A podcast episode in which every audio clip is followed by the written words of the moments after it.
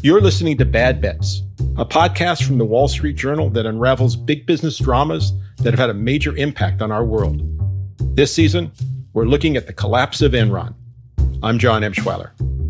The 2006 trial of Jeff Skilling and Ken Lay was the climax of the Enron saga. Skilling and Lay, the faces of Enron, were both found guilty. Lay died weeks after the trial of a heart attack. At the end of that year, Skilling began a long prison sentence. To many in the public, it seemed justice had been served. But larger questions loom. Did the scandal and the hearings and prosecutions make the corporate world a better place? Or is the system that allowed the excesses of Enron still ripe for fraud? Stay with us. This episode is brought to you by Charles Schwab. Decisions made in Washington can affect your portfolio every day. Washington Wise from Charles Schwab is an original podcast that unpacks the stories making news there. Listen at schwab.com slash washingtonwise.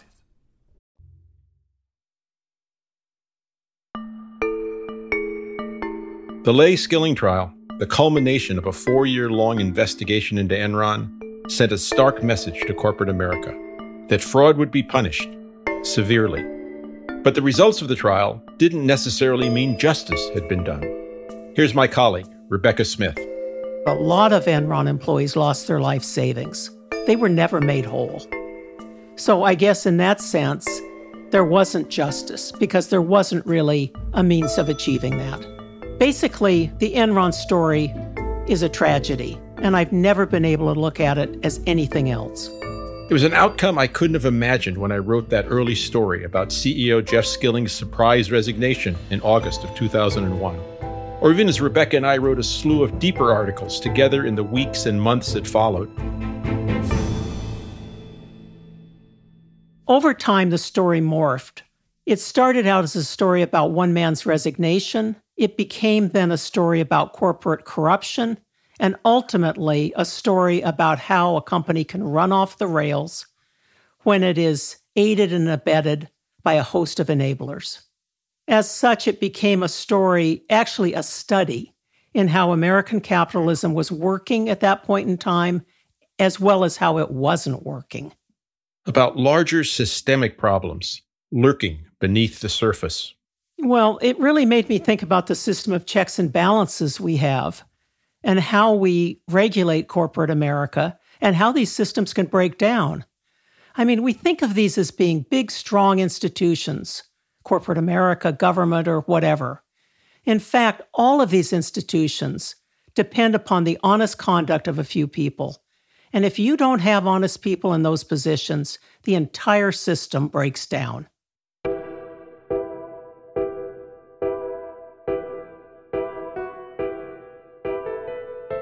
The legacy of Enron is vast. The company was a giant, and its collapse historic. Its demise disrupted energy markets and pushed other power companies into bankruptcy, prompted hearings by nearly a dozen congressional committees, and inspired major legislation aimed at improving the conduct of corporations and their watchdogs. But 20 years later, you have to wonder did corporate America really hear that wake up call? Were those changes and safeguards enough to prevent another Enron? Or could it happen again? You're listening to the finale of season one of Bad Bets, the story of Enron's collapse. This is episode eight Vigilance and Skepticism.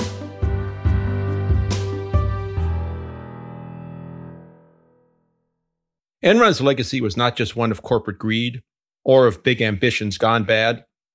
As we've said many times, it was also a story about how the system of corporate checks and balances around Enron failed and so, even before the enablers went on trial, and years before Enron's top executives would find themselves in court, Congress began working on ways to improve that system.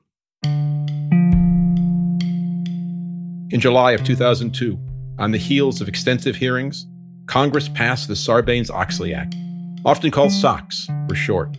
Named after Democratic Senator Paul Sarbanes of Maryland and Republican Representative Michael G. Oxley of Ohio, SOX was a bipartisan effort championed by both houses of Congress. It passed unanimously in the Senate and was only three votes away from the same in the House. Among the aims of the new law was to create more transparency and auditor independence. SOX was, in some ways, a direct response to various apparent misdeeds at Enron. Remember how former Enron CEO Jeff Skilling passed the buck when asked about CFO Andy Fastow's financial engineering? As I said, Senator, I am not an accountant. SOX put a greater onus on top executives like Skilling to individually certify the accuracy of financial information, to make it harder to just point fingers at the numbers guys. It required companies to provide more information about off balance sheet transactions, like those Raptors transactions that Enron used to absorb hundreds of millions in losses.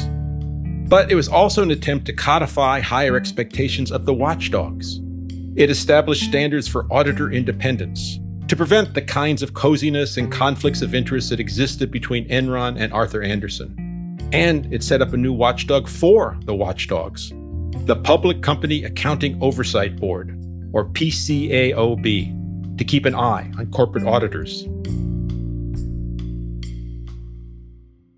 The new law also required auditors to report on the internal controls of the company they were reviewing, extra checks and balances, to oversimplify.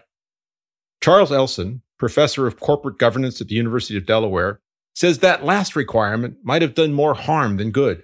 This requirement that these controls be monitored and put in place caused a false sense of assurance. Does that suggest that the reforms that came out of Enron, in, at least in some cases, look better on paper than in reality? Yeah, I think form over substance. Risk has to be evaluated in a lot of different ways. And a check the box approach to risk may give you comfort, but risk is a lot more than going through a procedure to evaluate risk. But despite its flaws, Elson thinks the law strengthened the guardrails on the system. It gave additional protections to people who came forward, the next Sherron Watkins or Jim Timmons, enabling them to pursue whistleblower claims in court. It also expanded the scope of what constitutes a white collar crime and increased the penalties. But Enron's legacy was more than just policy reforms. Elson says the company's 2001 collapse and other events, like the bankruptcy of telecom giant WorldCom the very next year, led to a dramatic shift in the country's approach to business. Enron was the rock in the water whose waves went far beyond the confines of Houston, Texas, and brought the concept of corporate governance into the spotlight. Seeing the Enron collapse, partially as a result of poor governance, I think convinced Wall Street for the first time, and certainly Congress, obviously, that governance does matter. And if you don't get the governance right, the performance ultimately may be very, very troubling. Elson's biggest lesson? Board independence is critical. Unless you are financially independent of the CEO, you don't have the proper objectivity to do your job as a monitor in an effective way. Think of the board as a circuit breaker. It's sometimes necessary. Where management is doing a good job, you reward them. Where management isn't doing a good job, you punish them or replace them. And for the shareholder, having a board that's accountable to them is the key to their investment. This has, Elson says, led to some tangible results. You see many more CEO terminations today than you did 20, 30 years ago. Elson says that's because boards today are casting a more critical eye on the performance of top executives to hopefully prevent the kind of things that happened in Houston. These are just some of the reforms that came in the wake of Enron's downfall and are part of his legacy. But were they enough?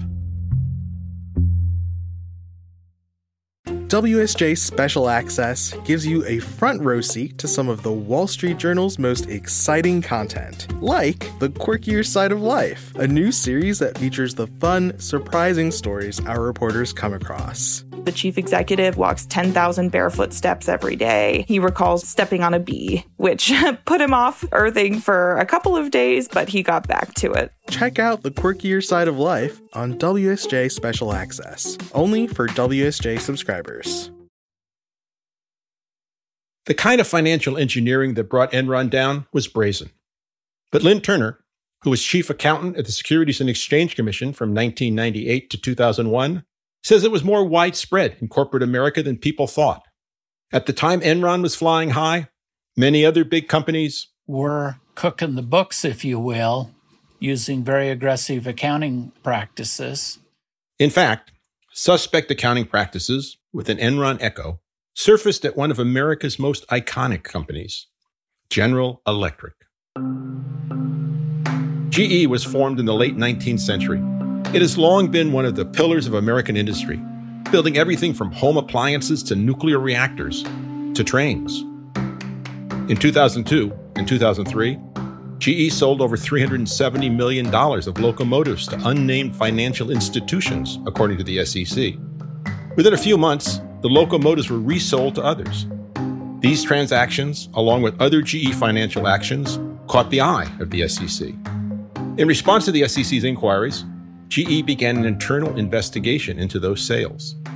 In a 2007 public financial filing, the company said it determined the locomotive deals didn't qualify as real sales. Though the title had been passed to the financial institutions, the necessary risks and rewards of ownership hadn't. Here's former SEC Chief Accountant Turner again. The sale of those locomotives clearly didn't occur, and it was just a way of trying to say we had a sale, but it was a contrived sale. Sales that really weren't sales. That might ring a bell from earlier in the series. Enron sold some electricity producing barges off the coast of Nigeria to Merrill Lynch in 1999. The Justice Department later alleged that was a fake sale that illegally boosted Enron's earnings, and several Merrill and Enron officials went to prison as a result. What both companies were doing was illegal. What both companies were trying to do is paint a very false and misleading picture to their investors. So from that regard, although they're, you know, vastly different transactions in some respects, they're very much the same. In its 2007 filing, GE blamed, quote, intentional misconduct by several unnamed employees and said it resulted in their separation from the company. The company added that there had also been inadequate accounting oversight of the deal. Still, in 2009, the SEC filed a civil action against GE, charging the company with fraud and other securities law violations. Besides the locomotive deals, the SEC complaint said GE used improper accounting in other areas of its business. In one instance, these actions allegedly allowed GE to meet earnings estimates of Wall Street analysts. No GE employees were named as defendants.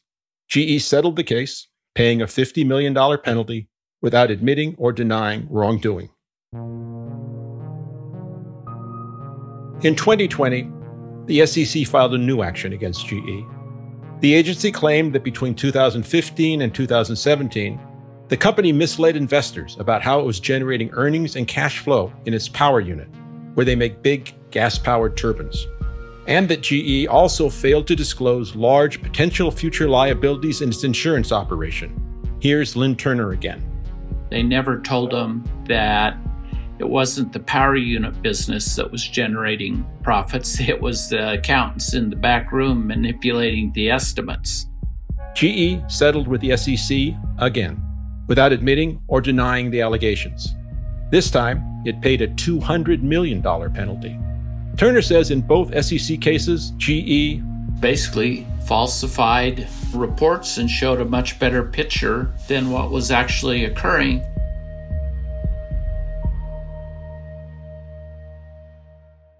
A GE spokeswoman pointed us to the company's prior public disclosures regarding the SEC's actions. She said GE had no further comment beyond that. In those public disclosures, GE said it made any needed corrections to prior financial statements and had taken steps to improve its disclosure practices and internal controls.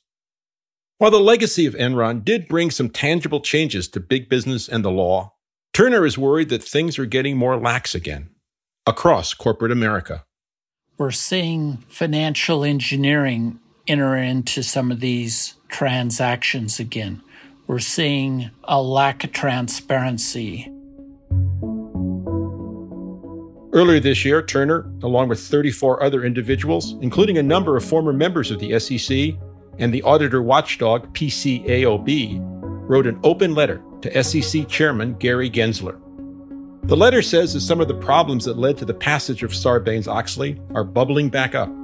Those problems include, quote, deeply flawed and outdated accounting standards, weak and ineffective auditor oversight, and auditors who lack both independence and professional skepticism, close quote.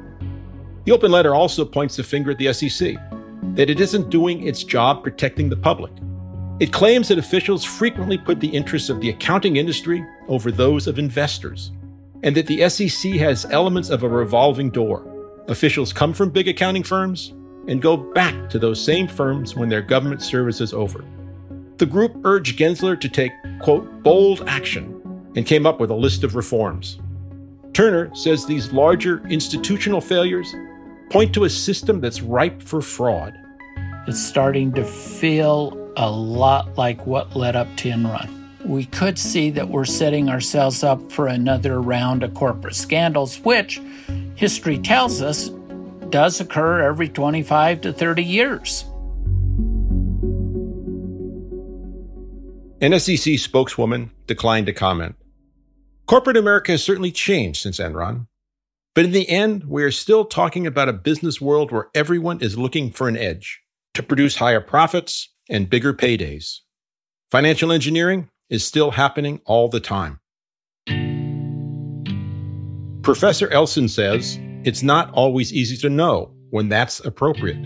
When is use of financial tools engineering, if you will, to accomplish bad results, or when is it positive for the organization?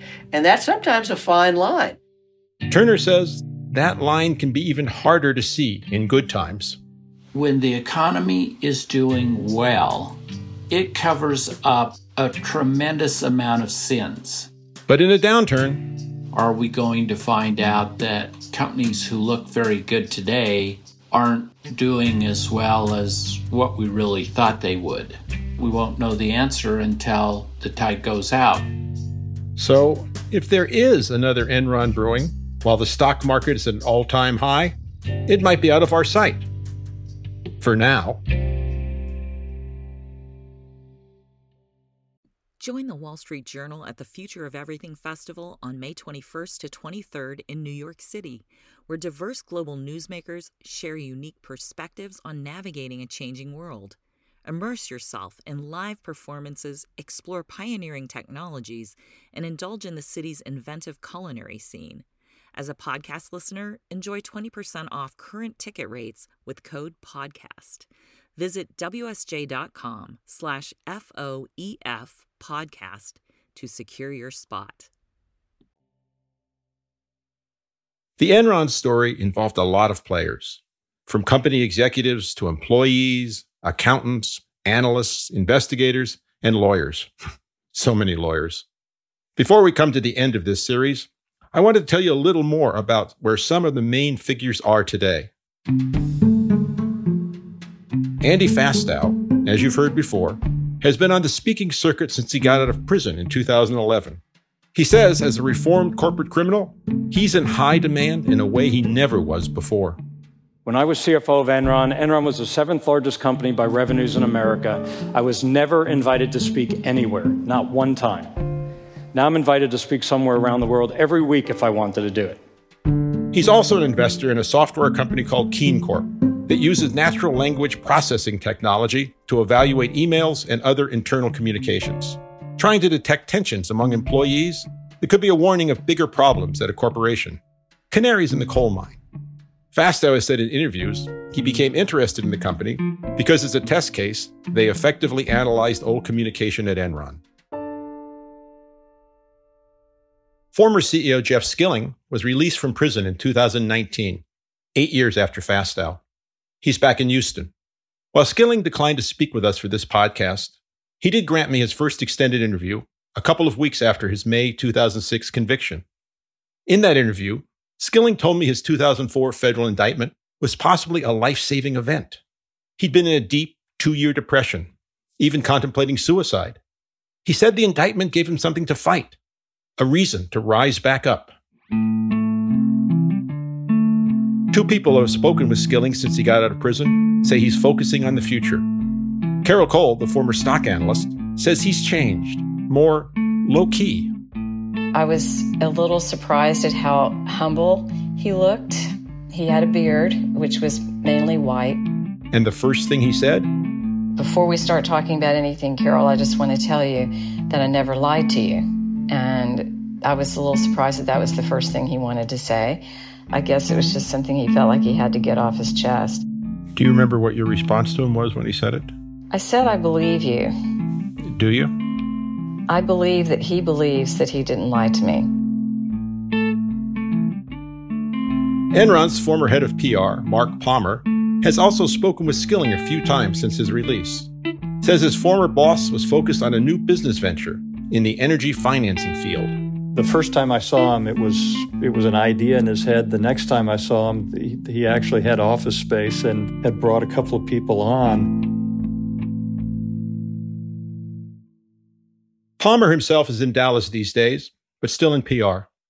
After a rocky start in the job market, he found that companies actually seemed to value his time in the trenches at Enron.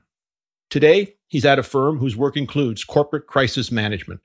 Hey, we want someone that's been in a bar fight and had their nose bloodied and knows the experience and has been on the hot seat. So, so from that aspect, it was thankfully, it was beneficial. Another former exec, Sherron Watkins, has had mixed experiences from her association with Enron. My corporate career is non existent. You know, I did have some consulting firms reach out to me early on in the early 2000s. Nothing would ever come of it. It would get pretty far down the road and then the door would be mysteriously shut. Watkins, if you remember, was one of the employees we heard from earlier in this series. She took her concerns about Enron's finances to Ken Lay in August 2001. The worried memos she'd written to Lay were found by congressional investigators and made public. She was invited to testify before Congress and soon became a national celebrity. Watkins says that she never intended to go public. Still, I really can't complain. I mean, Time put us on their cover. I've traveled the globe speaking at leadership and ethics and accounting conferences. I might not make as much money as a corporate career, but it's had different other perks. Watkins is now teaching business ethics classes at UNC Chapel Hill and Texas State University. She thinks the climate is safer for whistleblowers today. How do you feel about that label, being a whistleblower? As I tell audiences, it's a little bit toxic. I do feel like it's synonymous with troublemaker. It is changing. So I think some of the stigma is washing off, and I think that's a good thing.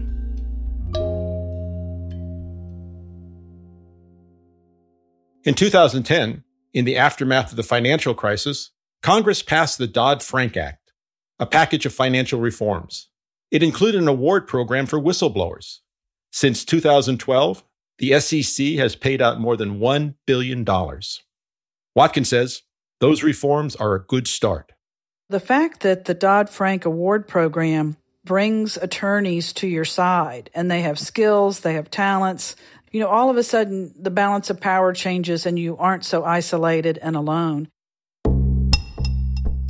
And then there's Jim Timmons, our whistleblower, the former Enron employee who reached out to Rebecca and me at the beginning of our reporting journey. Unlike Watkins, he remained anonymous for the past two decades.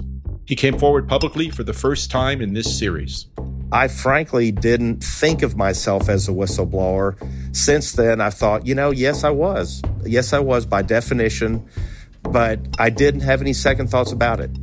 Timmons still lives in Houston. He works in private equity. Frankly, I thought when I left Enron, my Enron book had closed. and then when the Wall Street Journal and you reached out to me about the 20 year anniversary, as a look back, I thought, well, this might be the last chapter of my Enron story.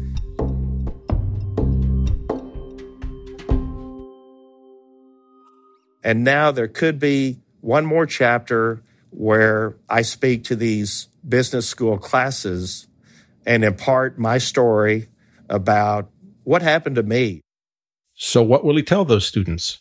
If you have integrity, nothing else matters.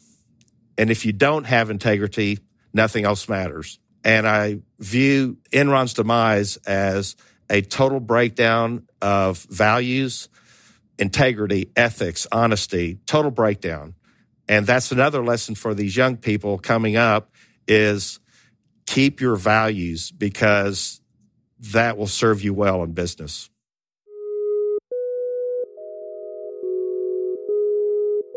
For Rebecca and me, the Enron story lasted well beyond the company's collapse. We wrote a book about Enron titled 24 Days back in 2003. It's one of the many volumes about the scandal. Rebecca is still a staff reporter at the Journal, working in the investigative reporting team. I retired in 2017 after 40 plus years at the paper. Revisiting the Enron story today, we came to it with some new perspectives. For her part, Rebecca questions whether corporate America has changed much in the wake of Enron.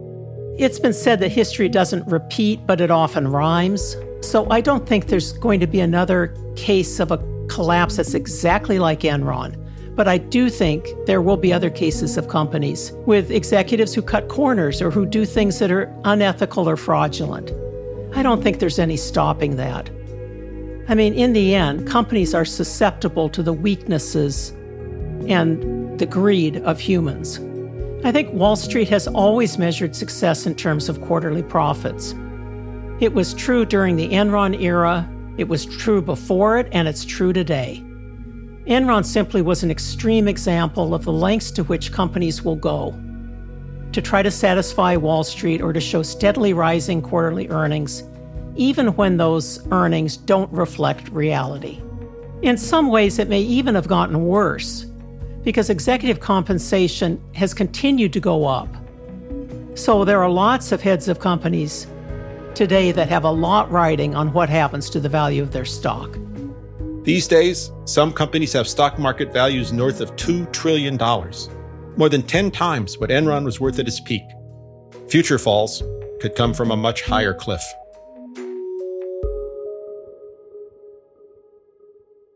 Rebecca says Covering Enron showed her that our institutions are actually much more fragile than we think. After all, they ultimately rely on people, with all our flaws.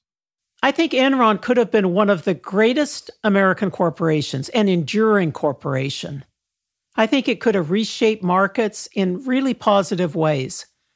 But that lack of basic morality just produced this unbelievable destruction.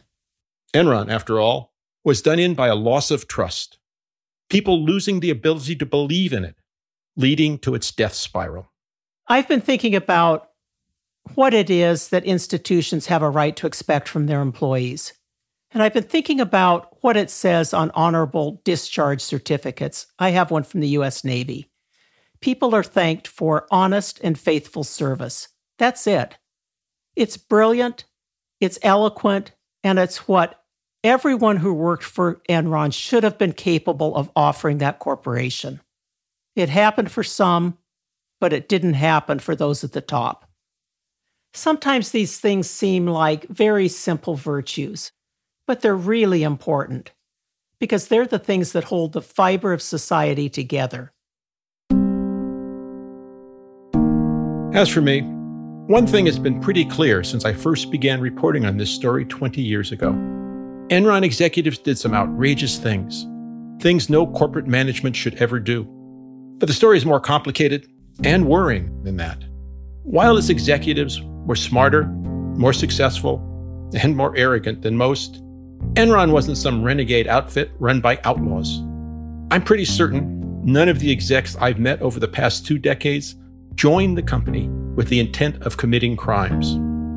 They were like most people, just looking to get ahead maybe even blaze some new trails. They were subject to the same pressures and temptations faced by their counterparts in hundreds of other companies. Enron executives crossed the line, and they, along with many other people, paid the price. Perhaps, if there's one takeaway from the Enron saga, it's that vigilance and skepticism by everyone involved are things that should always be in fashion.